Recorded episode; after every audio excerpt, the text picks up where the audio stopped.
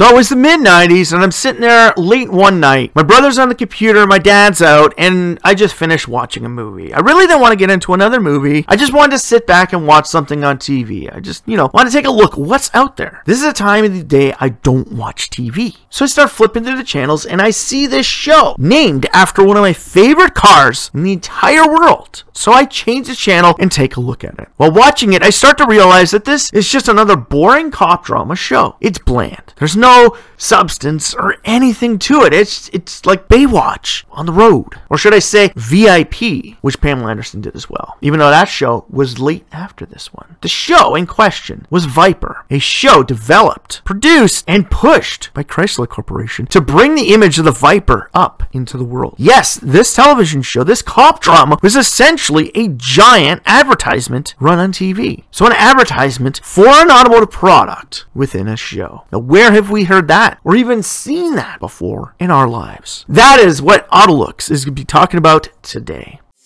Autolux.net Autopod, streaming day or night, coming right at you, right here, right now.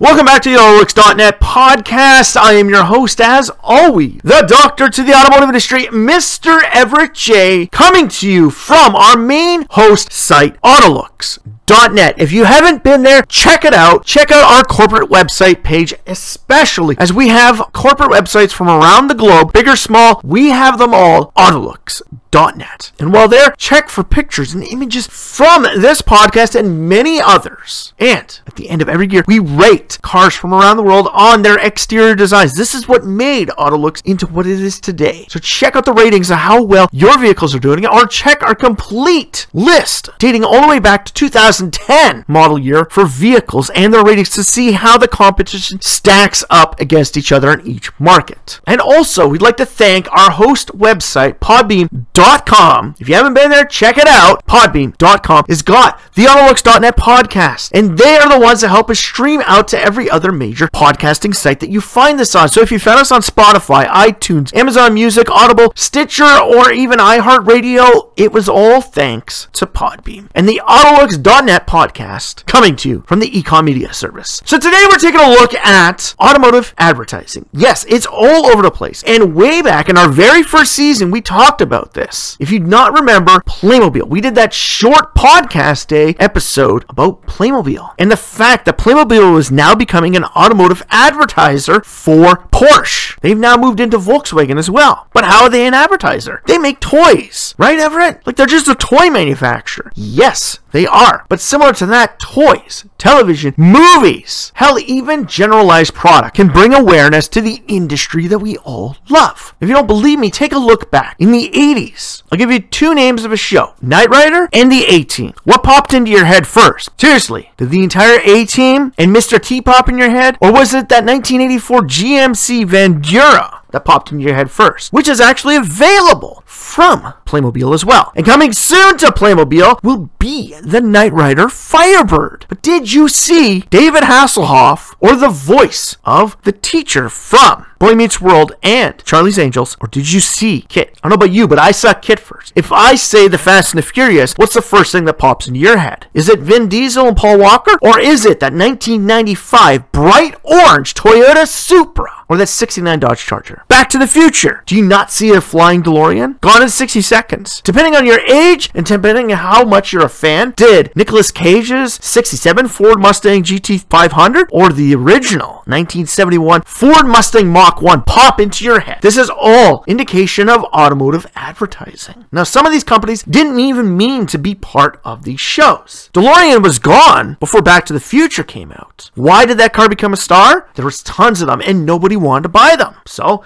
why not buy a whole whack of them for this movie? Bam! Becomes an instant star because of the movie. Everybody knows the car now. Everybody wants the car. Hell, the car's coming back and building an electric version. DeLorean. Starsky and Hutch. Here's an old one. The Gran Torino. Seriously, for anyone, even of my age group, if you know who Starsky and Hutch is, you know that Gran Torino before you can even visualize any of the actors from that show. Ghostbusters. Now, that's a hard one because the movie was more about the Ghostbusters than it actually was about the Cadillac ambulance. But it's still an automotive advertisement. It's still the car. It's still something we see part of the movie and we want. out. And going back to the original beginning, as I said, Viper. It was a show helped created by Chrysler Corporation to help push that car out into the marketplace. This is a car company trying to use television to boost its image of vehicles. Nobody wanted to put the Viper in a television show. Nothing like Magnum P.I. and its Ferrari, or Knight Rider with the Firebird, the A-Team with the Vandura, or hell, even the original Lincoln Futura concept car utilized in the original Batman series as the Batmobile. Nobody wanted to put the Viper in. They got music videos, they got in a few movies here and there, but they didn't have anything to really push the car, so they made a television show. Or as we said, Playmobil is from Germany. Who else is from Germany? Volkswagen Auto Group and Porsche. Want to create more awareness to Porsche? Want to give kids? Because all kids love sports cars. We're more willing to get the Playmobil 911 than we are the Volkswagen Beetle. Myself being different, I'm a car guy, I have both. But my son wanted that Porsche first, and he wanted the Back to the Future DeLorean. He likes the Beetle and Microbus, but he's not too crazy about them. He wanted the other ones. But then again, I just said automotive advertising. They advertised the Porsche, and then they brought the Beetle and the Microbus in. So they got my son to buy it because he's into Playmobil, and he loves the toys, and he loves cars. Then they got me to spend my money on buying Back to the Future stuff and Volkswagen stuff. Sitting right next to my head as I make this podcast here is the Back to the Future DeLorean, the Back to the Future Tacoma, a Volkswagen Microbus, and a Volkswagen Beetle on a shelf next to me from Playmobil. It's advertising. When people come in the office now, they can see the Volkswagen advertisement sitting in front of them. Lego is doing this as well with their Speed Champion cars, or even Technic. How many people out there are more aware of Lego Technic thanks to the Bugatti Chiron and the fact that they built a Bugatti Chiron out of Technic and actually drove it on a road? And now you can buy the set. Advertising for Bugatti. Some of these kids will never even be able to see this car in real life, but here it is for me to hold and play with. I can have it. It makes me desire it. It's an advertisement. Porsche did this in the Playmobil movie with the Mission E concept, which became the Taycan. Think about it. You're surrounded by advertising. Advertising can come in many forms for the automotive companies. And one of the biggest ones that came out in the 90s, one of the biggest advertisements for the automobile industry ever to come out was Gran Turismo. And if you haven't heard it, we have a podcast about the life and times of Gran Turismo on Autolux.net. Gran Turismo pushed these cars into people's faces. How many people out there wanted a Nissan Skyline GTR before that game ever came out? How many people in North America even knew that car existed before that game came out? Not that many, but they advertised it and people demanded it. My generation grew up playing the game and wanting that car, and by the time we were able to start buying those cars, Nissan had finally given us the GTR for the North American marketplace. They gave us what we wanted because we saw it in a video game and we wanted it. It was advertised right there, just like Brembo, Apexi,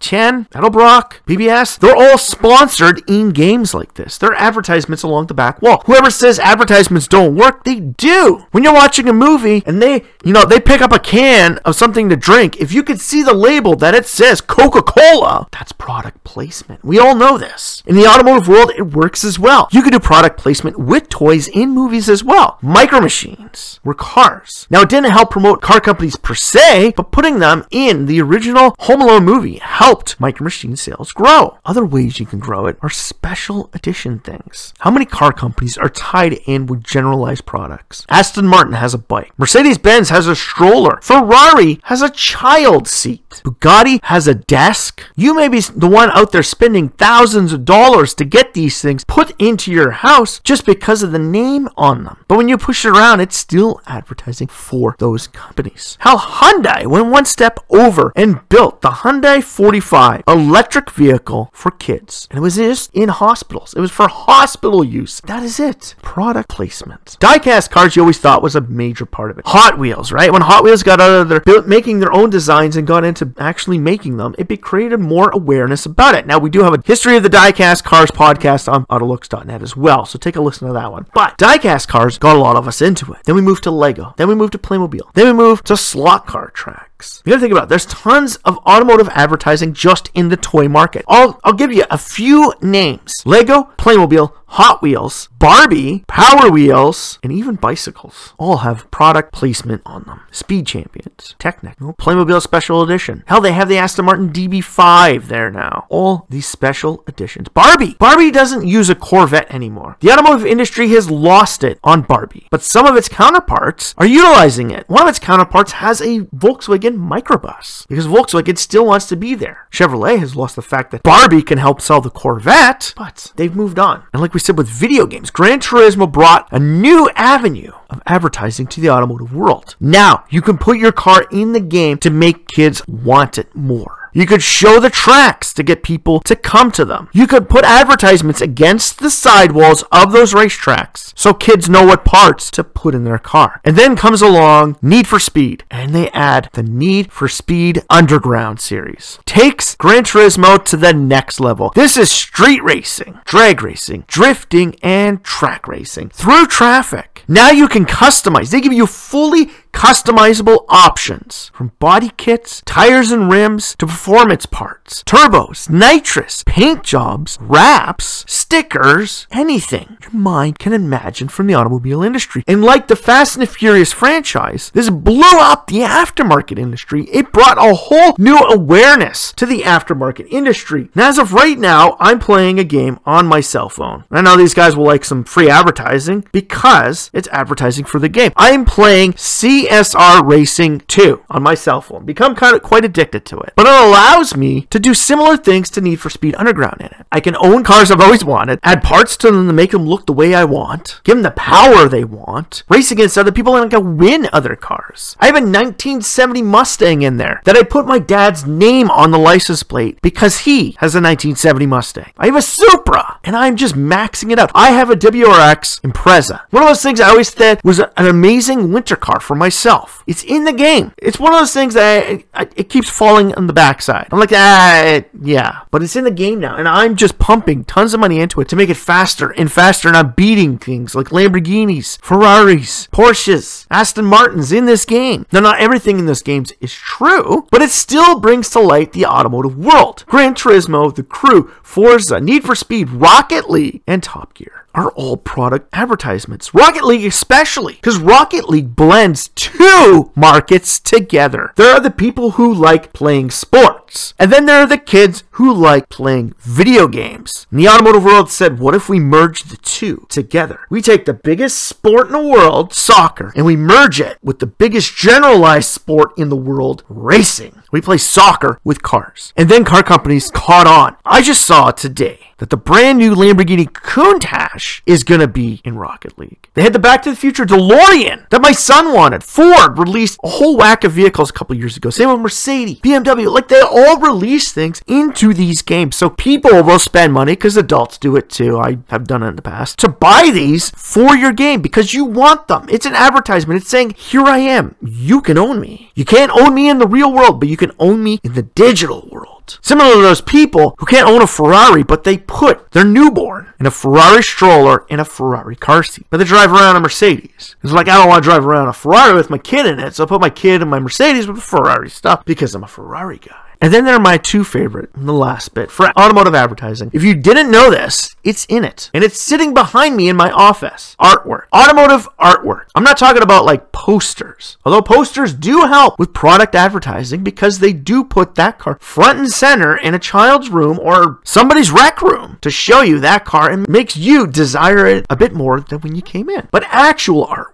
Doing an amazing forescape and then plopping this Lamborghini Countach in the bottom corner. The awareness may be on the background, but by adding that one little bit of an image of a car at the bottom, you've advertised the automobile industry and said, this is a car art. This is for car people. They're going to want this. Hell, I'm going to want it. So the advertising's working on me. I want it. Yeah, if it was just a Force before, I wouldn't be drawn to it. Now there's a Countach in it, I want it. The advertisement works. worked. Similar to that with the Playmobil Back to the Future car. I wanted it. I got that for Father's Day from my family. Yeah, my wife and kids bought me a toy for my Father's Day gift because I wanted it so badly. I'm an automotive enthusiast, but the advertising worked. Playmobil got through. They said I could finally own a Back to the Future car, one that I could actually play with because in diecast form it's too small to have fun with. This one I could actually open the doors, put people in it, the lights up. It's like having my own DeLorean in my house, on my microbus, opening the doors, having a picnic. It makes it so I can have it. Having images of cars strewn across your computer is one thing, but actually having a workable model is another. Those big old toys, the Burigo and Maisto cars, those ones really show off the detail of vehicles, with a lot of them having opening hoods and trunk/boots, doors, turning tires, movable seats. They really give you the illusion of these cars. My son likes playing with Mustangs. He's barely even seen my dad's Mustang because it's still wrapped up, but he likes Mustangs because for Christmas one year, he got one of those big models of a GT500. And then we got another one at a yard sale. And then he has his little Hot Wheels one. And he loves playing with them. He likes them. And he's seen Gone in 60 Seconds, both of them. They've advertised the Mustang straight out to him. And like his father, we're not big Ford people. My dad in my life has only owned one other Ford product besides his Mustang. He has never wanted to own a Ford. He's a big Chrysler guy. Hates Fords. Me, I've owned one. Actually, two of them in my life. Both Tauruses. Both not that bad. But when I bought a new vehicle, I got a Toyota, not a Ford. But I still love the Mustang. Why? Because it's been pushed into my face. I would buy a Supra over the RX-7 because the Supra had more of a standpoint in the Fast and Furious franchise than Dom's RX-7. Do you not remember from the very first Fast and Furious, Dominic Toretto, when he shows up, the very first midnight race, it's in a red Mazda RX-7. That is Dominic Toretto's car. Not the 69 Charger, the RX-7. But there was more emphasis put on to the Supra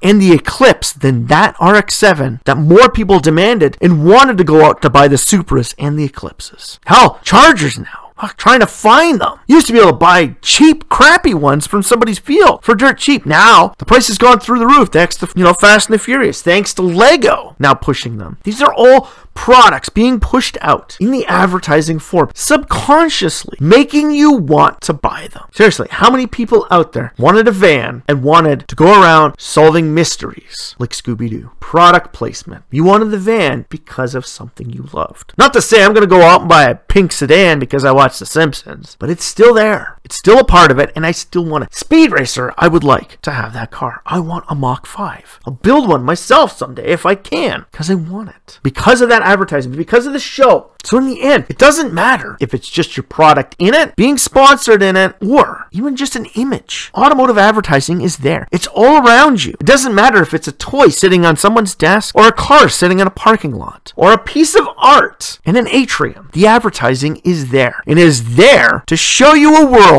outside of your own and to show you the greatness of that world. So why do we need all these subliminal advertisements? Because they help boost the industry. And just like everything else, putting background music from certain bands to even back in the day, Santa drinking Coke. It just makes you want it because it's there. And that is the power of advertising. So, if you like this podcast, please like, share, or comment about it on any of the streams you are listening to, or head on over to one of our social pages, Facebook, Twitter, LinkedIn, hell, even Pinterest, and send us a remark, send us an email, and while there, stop by Autolux.net and check out some of our corporate websites, some of the ratings and cars from around the world that you've never even seen before, and check out some of our great podcasts from days before, or hell, even a tidbit show on Autolux.net. Big or small, we have them all. Corporate websites from around the globe. Autolux.net has the most extensive automotive listing of car companies from around the world. If you find a site better than ours, let us know. So, for myself, Autolux.net, Podbean, our host site, and all the other streaming services, strap yourself in for this one fun, wild ride the world of advertising is taking you on.